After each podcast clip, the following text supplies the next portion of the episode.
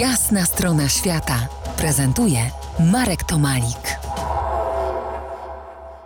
Moim gościem po jasnej stronie świata profesor Sławek Tułaczyk z Uniwersytetu Kalifornijskiego z Santa Cruz, z którym to Santa Cruz właśnie teraz się łączymy.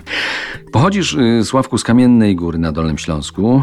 Tęsknisz? Im starszy się robię, tym bardziej, tak. Powiedz, y, co teraz widzisz przez swoje okna w Santa Cruz? W tej chwili piękny, słoneczny krajobraz jest e, prawdopodobnie 20 stopni Celsjusza.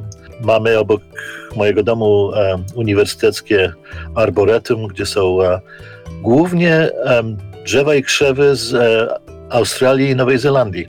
No proszę. Takie, które zostały tu sprowadzone. Klimat jest podobny, także dobrze im tu się powodzi.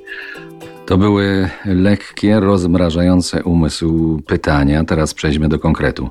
Z różnych stron słyszymy, a może nawet y, trochę po pogodzie obserwujemy, że klimat nam się zmienia. Sam jestem sceptycznie do tego ustawiony, bo pamiętam z wykładów y, geologii historycznej, że z analizy tego, co mamy w profilach skalnych, zmiany w klimacie owszem i były, i to wielokrotnie, ale działo się to nieprędko nie szybciej czy najszybciej dziesiątkami tysięcy lat. Pewnie na wykładach usłyszałbym teraz coś innego. Co bym usłyszał? Klimat nam się zmienia czy nie zmienia? Klimat się zmienia. To, że z geologii może kiedyś wyciągano wnioski, że zmiany klimatyczne są powolne, to jest częściowo no, jak gdyby ograniczeniem tego, co można odczytać ze skał. Tak? No, skały nie mają napisanych dat.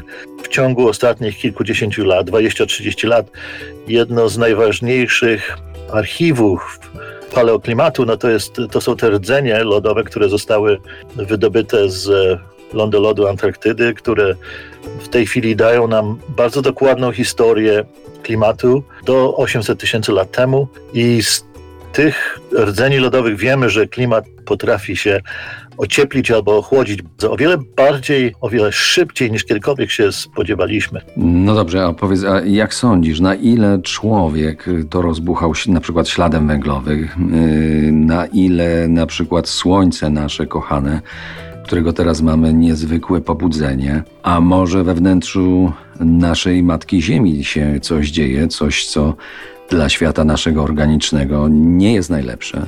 No, ra raczej trudno mie mieć wątpliwość, że, że to, że palimy paliwa kopalne i emitujemy dwutlenek węgla, ma wpływ na klimat. 200 lat temu to był pierwszy moment, kiedy ludzie zaczęli rozumieć, no, konkretnie Fourier, który był fizykiem francuskim, roz zaczął rozumieć, co kontroluje temperaturę Ziemi, tak samo nasze skomplikowane modele klimatyczne nam to samo mówią praktycznie, że jeśli podwoimy koncentrację dwutlenku węgla w atmosferze, no to temperatura podniesie się o 5 stopni Celsjusza.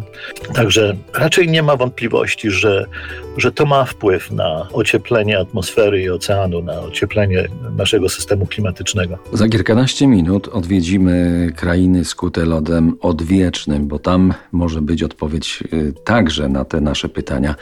Zostańcie z nami.